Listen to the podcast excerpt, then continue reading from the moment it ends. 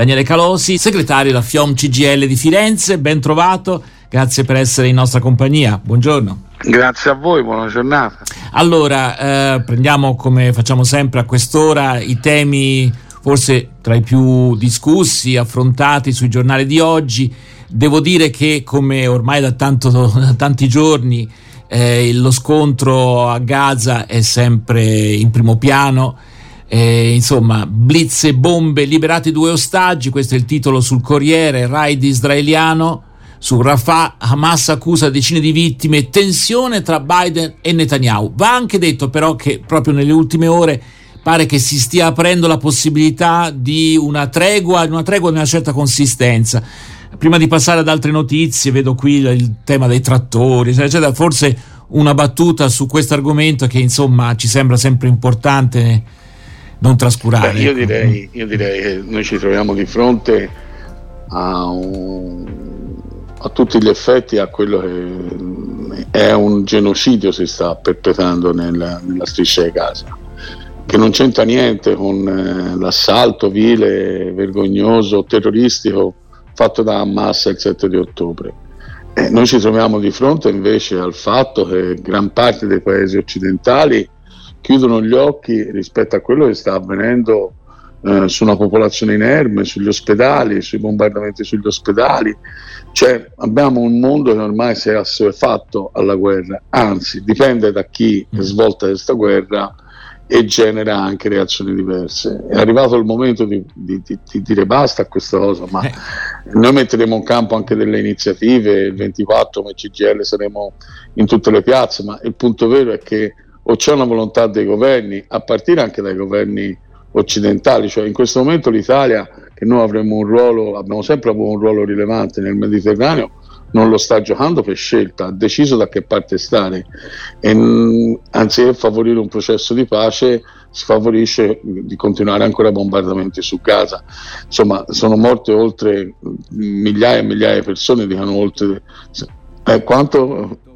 28.000. Ecco, 28.000 persone, insomma Mm, queste 28.000 persone che responsabilità hanno con gli assalti del certo, 7 di, certo. eh, di ottobre. Certo. Quindi io credo che siamo di fronte a di una gravità mm. straordinaria e l'unica voce che si leva contraria a questo è quella delle religioni, del, a partire dal Papa fino anche agli appelli che sono stati fatti dagli artisti a Sanremo, mm. insomma, sì. avuto anche artisti censurati. ecco, questo. infatti se ne parla oggi anche sul Corriere, insomma, c'è stato uh, un, un, Domenica In contesta, contestato da questo punto di vista. Senta, l'altro argomento che è presente sui giornali è il problema, eh, beh, insomma, i trattori, eh, gli agricoltori che, che hanno ottenuto un'intesa, anche se non tutti sono contenti, alcuni vorrebbero insistere con le manifestazioni.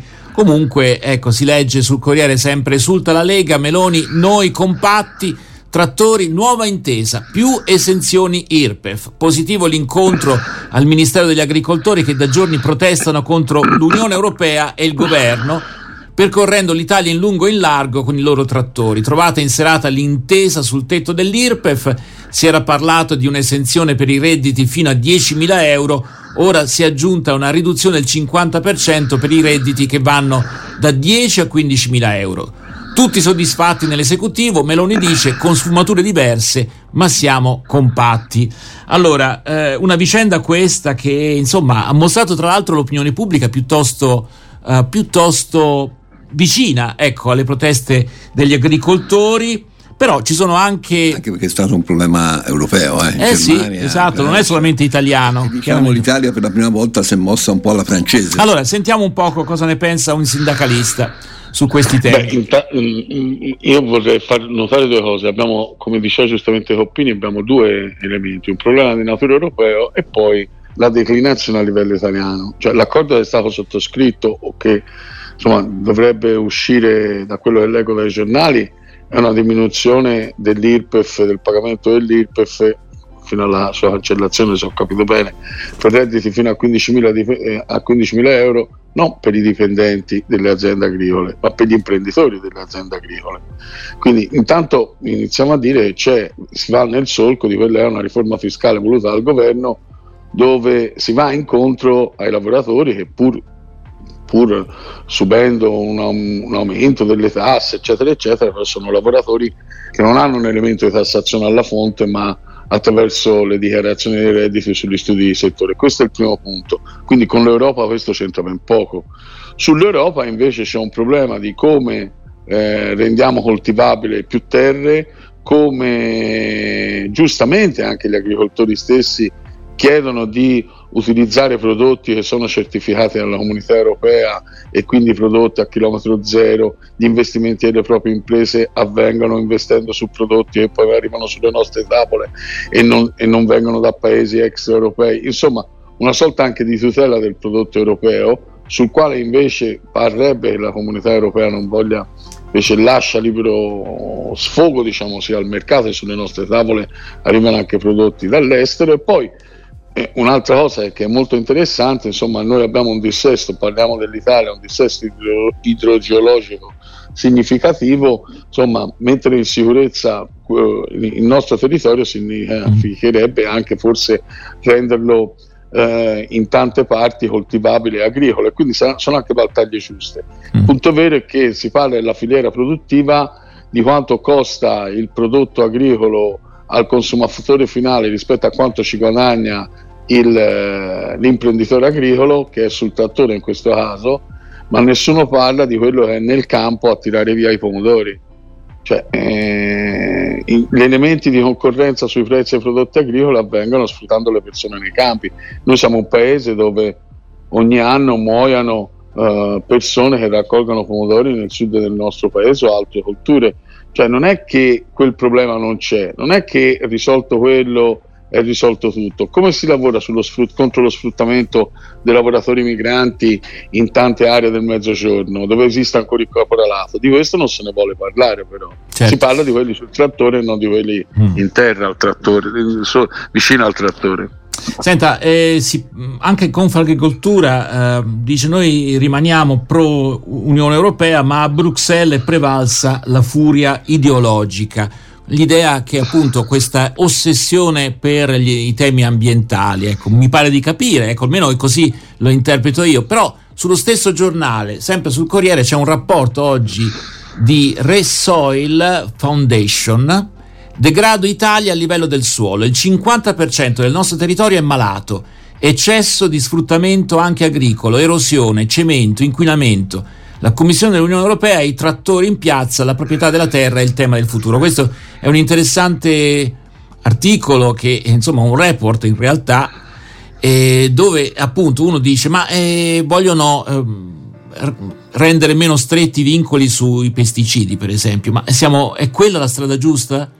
Beh, io credo che il settore agricolo sia come il settore che seguo io, quello industriale, cioè noi siamo di fronte a un elemento di transizione energetica, di transizione digitale e di transizione ambientale che abbiamo la necessità per vivere meglio e eh, le politiche di carattere industriale e agricolo nei paesi della comunità europea, a partire dal nostro, su questi settori sono in ritardo perché non è che si può rispondere solo ed esclusivamente eh, aumentando la possibilità so, di utilizzo dei pesticidi a fronte comunque di un ambiente che ha la necessità di essere tutelato.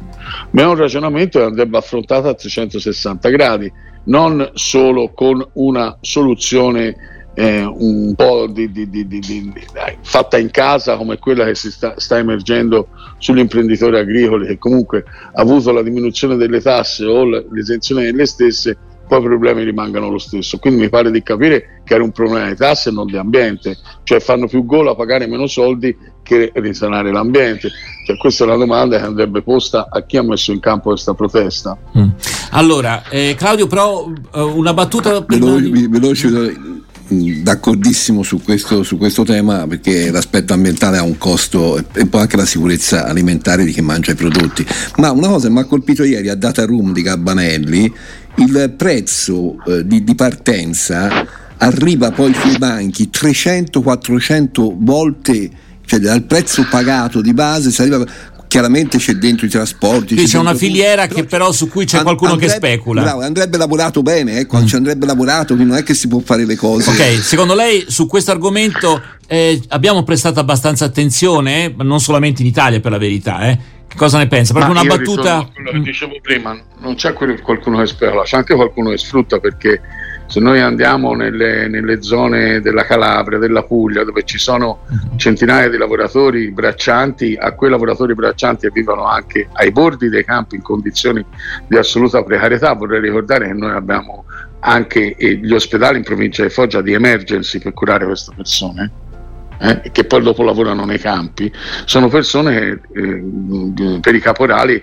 riscuotono meno di 4 euro l'ora. Di cosa stiamo parlando? Di quelli non parla nessuno, sono quelli che tolgono il pomodoro. Daniele Calosi, rimanga con noi, adesso ci ascoltiamo Francesca Battistelli con If We're Honest, se siamo onesti e poi parliamo dei temi della povertà nel nostro paese, perché ci sono delle lega, dichiarazioni... Si lega a questo discorso anche... Ci sono delle dichiarazioni del direttore sì, del, della Banca d'Italia? Sì, del governatore Panetta eh, ok ha il rigore sui conti, ma è fisiologico aumentare i salari. Ecco, se lo dice lui. Comunque ne parliamo fra poco. Eh. Intanto ci ascoltiamo eh, Francesca Battistelli, se siamo onesti.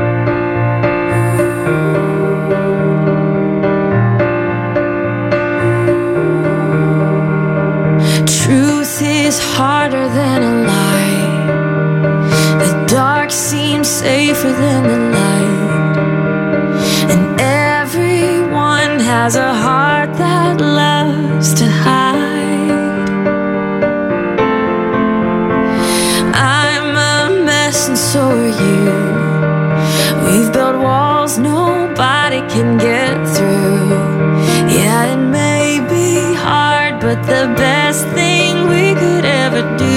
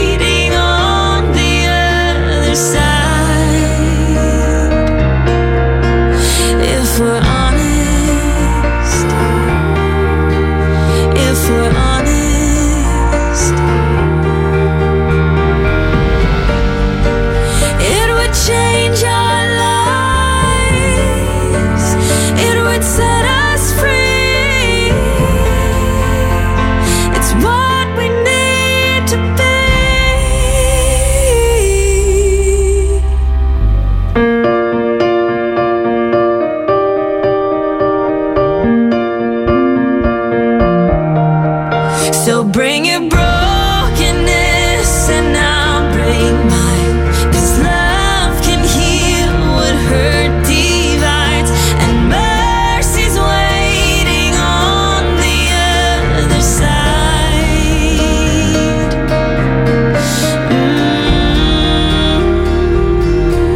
Mm. If we're honest, if we're honest if we're honest.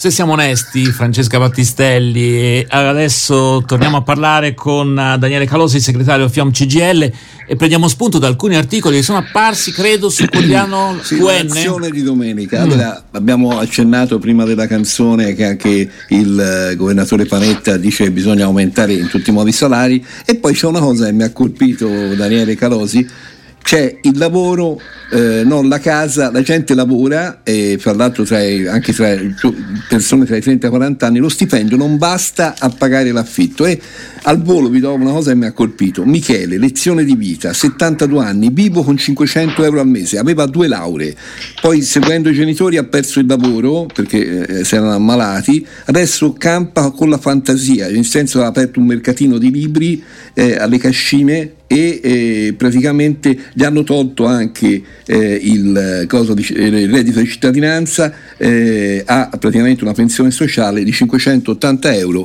e al mese riesce a campare, insomma con due lauree. Ma allora Daniele Calossi, un commento. Beh, noi viviamo in un, in un, paese dove le persone pur lavorando sono povere, cioè si è interrotto, cioè attraverso il lavoro prima eh, c'era per la persona la possibilità di emanciparsi nella società. Oggi invece attraverso il lavoro c'è la possibilità per la persona di provare a resistere e, e a vivere non in maniera dignitosa ma a mm. vivere. Quindi significa che si è bloccato un qualcosa e questo qualcosa è dovuto a politiche sbagliate che non le ha fatte l'ultimo governo, ma tutti quelli che si sono succeduti negli anni, come ad, come ad esempio togliere determinati diritti hanno impoverito sempre di più le persone e arricchito sempre di più le imprese sulle spalle delle persone. Ma l'appello del Questo... governatore a, a, come dire, che efficacia può avere? Cioè, diceva, bisogna... Beh, lo vedremo subito nei rinnovi contrattuali. Noi come metalmeccanici sta, siamo in procinto di presentare la già la prossima settimana di approvare la piattaforma unitaria di firma Fiamma per il rinnovo del contratto dei metalmeccanici. Comunque sia ancora oggi uno dei contratti più importanti eh, dei, dei, settori produttivi di questo paese e vedremo quale sarà la risposta delle imprese. Noi dobbiamo recuperare dei tassi inflattivi enormi e i contratti nazionali servono anche per recuperare in, in termini di potere d'acquisto. Sono in grado le imprese che hanno beneficiato anche di bolle positive come ad esempio quello che c'è stato sugli aumenti dei costi dell'energia dove loro sono stati sgravati vorrei ricordare. Le imprese sono state aiutate dai governi anche dal governo precedente di avere l'abbattimento del costo energetico. Le famiglie dei lavoratori no e noi dobbiamo andare a recuperare quella perdita di potere d'acquisto derivante da un tasso inflattivo della quale né i lavoratori né il sindacato non sono responsabili. Noi abbiamo chiesto che gli aumenti contrattuali siano decontribuiti, ripartiamo da lì, il fatto che il governatore della Banca Italia dica questa cosa significa che siamo di fronte obiettivamente e oggettivamente a una situazione che rischia ancora di più se non trovati i, i giusti correttivi attraverso i contratti nazionali, il rinnovo dei contratti nazionali e, e la decontribuzione degli aumenti stessi a, a, a, spingere sempre di più le persone in situazioni di sofferenza economica. Allora, eh, mi viene anche da, da, da, da, ricordare, l'abbiamo fatto varie volte, che l'Italia è un caso un po' particolare rispetto ad altri paesi europei dove insomma gli, i salari sono aumentati nel corso degli anni, da noi no. Io credo che la responsabilità sta in capo a una classe imprenditoriale piagnona che è tipica de, dello stivale eh, che ha fatto praticamente della rendita la loro unica azione, non dico per tutti naturalmente, però degli, una buona parte delle imprese in questo paese hanno costruito rendita che si è trasformata in rendita finanziaria e in rendita immobiliare sulle spalle delle persone. Questo è un dato di fatto. Non è mai stata ridistribuita la ricchezza che è stata prodotta dalle persone che la producono, non sono mai state fatte politiche di sostegno ai salari e alle pensioni da parte di tutti i governi, anzi eh, quelle politiche che sono state fatte sono state fatte per indebolire, come dicevo prima, le leggi che riguardano e tutelano il lavoro. Quindi oggi la vedo difficile avere un elemento di controtendenza. È ovvio che noi abbiamo degli strumenti che sono quelli sì della contrattazione, sì della possibilità anche de- della contrattazione di secondo livello nelle imprese, ma queste imprese non vogliono dare soldi. Basta pensare ad esempio nel settore della pelletteria in provincia di Firenze hanno fatto guadagni stratosferici a tre cifre ed oggi siccome c'è una crisi del settore, quella crisi del settore è ribaltata interamente sui lavoratori della pelletteria e della filiera. La stessa cosa vale anche per quanto riguarda il non aver governato, come si diceva prima, politiche industriali che dovevano dare risposte rispetto alla transizione energetica, digitale e, e, e ambientale di cui abbiamo bisogno. L'assenza di quelle politiche oggi genera esuberi che vengono pagati dai lavoratori. Quindi i lavoratori quando lavorano guadagnano poco e se mm. eh, continuano a lavorare rischiano di perdere il posto di lavoro in assenza di politiche industriali è un circolo un po' vizioso di cui però solo, ci sono solo delle vittime, le persone che per vivere hanno bisogno di lavorare. Allora, siamo in conclusione, forse però un'ultima battuta su un'avvertenza che abbiamo seguito, che non ha solamente valore locale ma nazionale, GKN, ex GKN, sembrava che la vicenda si stesse concludendo positivamente. Un aggiornamento proprio in 30 secondi, se è possibile. Stamani mattina c'è un incontro presso la regione toscana. Ah no, non sentiamo più. Beh, aspetta. Pronto? Si può ripetere? Stamani mattina okay. c'è un incontro presso la regione toscana dove dovrebbe utilizzare il condizionale perché non sappiamo quell'azienda come si comporta, dovrebbe venire anche la direzione aziendale perché deve dare seguito alla sentenza che ci ha visto vincere contro i, i licenziamenti, ci ha visto vincere come FIOM contro i licenziamenti a sentenza del Tribunale di Firenze. Lui deve mettere a, a terra il dottor Borgomeo o comunque sia il liquidatore in questo caso un piano industriale secondo la legge noi diciamo di partire dall'unico piano industriale presente che è quello presentato dai lavoratori da lì si potrebbe far rinascere uno stabilimento e far rinascere un'attività produttiva e dava lavoro a 400 persone. Il punto vero è che questa azienda si nasconde alle proprie volontà di non voler procedere a nessuna possibilità di rilancio. Ed è una gravità assoluta perché comunque lo prevede anche una sentenza del tribunale. Vediamo stamani come andrà. Quindi ancora continua il braccio di ferro. Poi naturalmente terremo aggiornati anche i nostri ascoltatori. Grazie davvero Daniele Calossi per essere stato con voi, noi. a risentirci